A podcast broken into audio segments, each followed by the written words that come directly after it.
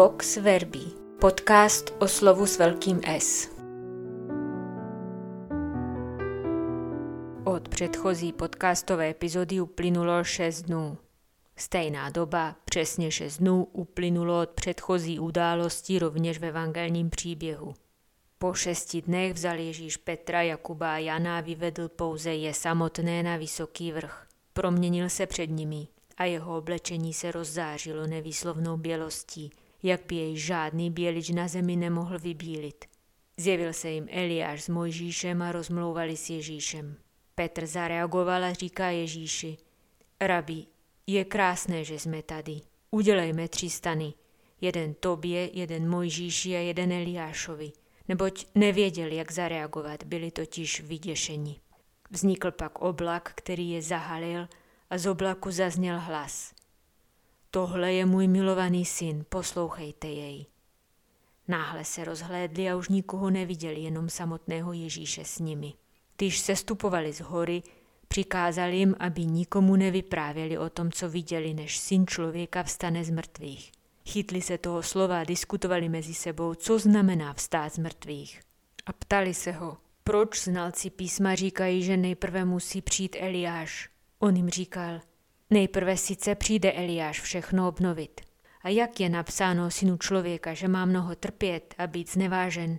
Nuže, říkám vám, že Eliáš už přišel a udělali mu, co chtěli, jak je o něm psáno.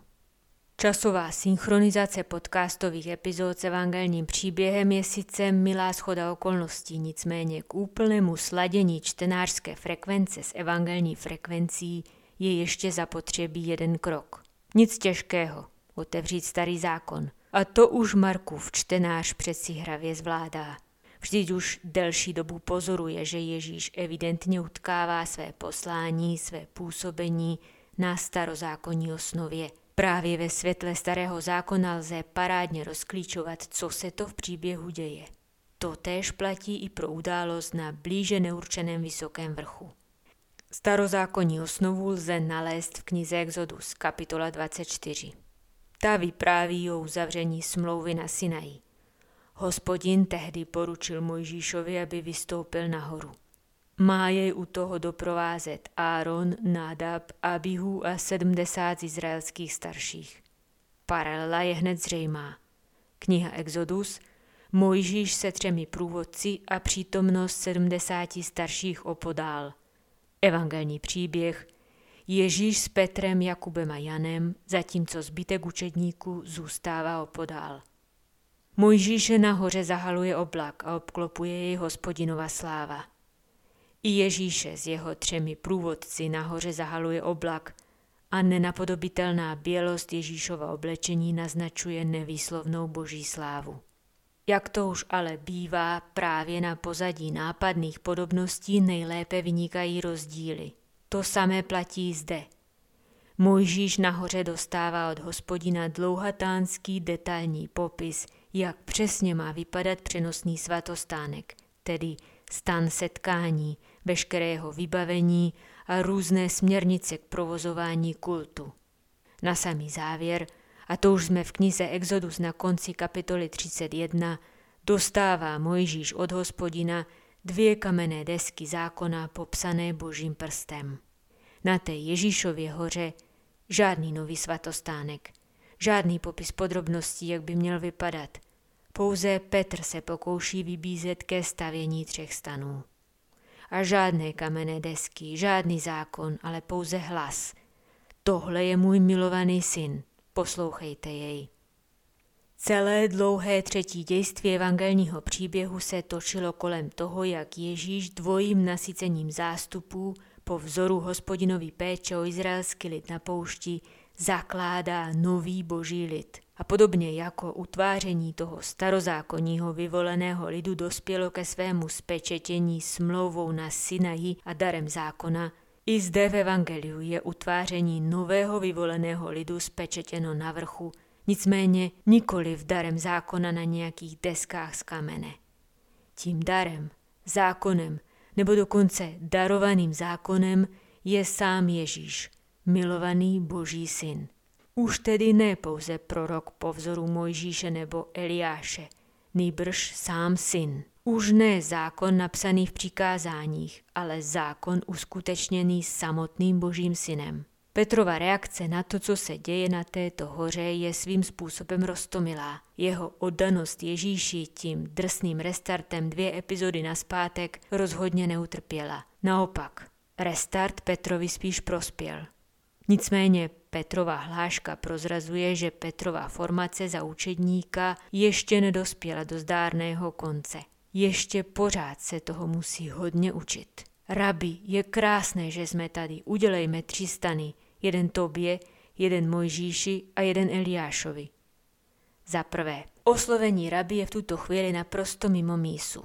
Potom všem, co Ježíš dosud uskutečnil, a Petru toho rozhodně byl, a ve chvíli, kdy rozmlouvá s Mojžíšem a Eliášem, oslovení rabi působí úplně stejně, jako když student prvního ročníku řekne nejuznávanějšímu profesorovi fakulty nebo třeba z dokonce přímo rektorovi univerzity, pane učiteli. Ježíš není rabi jako ostatní. On je jediný rabi, který je zároveň zákonem. Když už Petr chtěl předvést trochu bontonu, mohl si vzpomenout, že zrovna pár stránek naspátek jedna dáma oslovila Ježíše pane.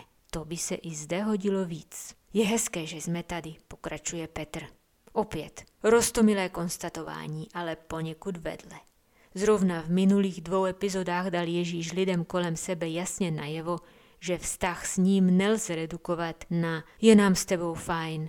Být s Ježíšem nutně musí prorůstat do zapření sebe a do stejně ochotného přijímání toho, co už tak hezké není. Kříž. Následování Ježíše není zajímavé intelektuální studium po vzoru rabínů, ale nasazení života. A nakonec Petrova chyba číslo 3. Udělejme tři stany. Petr sice vnímá důležitost události, ale ještě staví Ježíše na stejnou úroveň, jako je Mojžíš a Eliáš. Ježíš sice navazuje na oba tyto velikány, no zároveň je nesmírně převyšuje. Petr se svou nabídkou udělat pro Ježíše, Mojžíše a Eliáše tři stany působí stejně jako kluk, který by chtěl svého nejlepšího kamaráda vtěsnat do sešitu na samolepky oblíbených hokejistů přítomností Mojžíše a Eliáše vystupuje do popředí ještě jedna důležitá skutečnost. Mojžíš i Eliáš jsou osobnosti, které zcela nasadili život za poslání, které jim bylo svěřeno. Mojžíš vedl lid z Egypta pouští, ale zasloužené pohody v zaslíbené zemi se nedožil. Eliáš mocnými činy dokazoval svrchovanost a moc pravého Boha, ale on sám nesl tíhu nejistoty a deprese. Smrt Mojžíše i Eliáše zůstává v biblických knihách navždy zahalena tajemstvím. Na rozdíl od patriarchů a králů, izraelský lid nikde neuctívá jejich hroby. V případě Eliáše mluví druhá kniha královská o jeho uchvácení do nebe.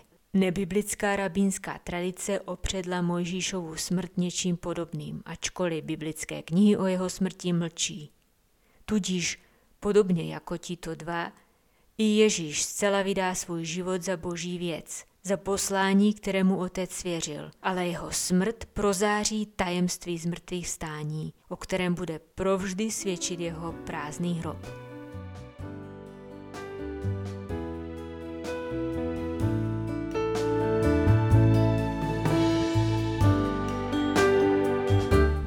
Vox Verbi z nakladatelství Paulínky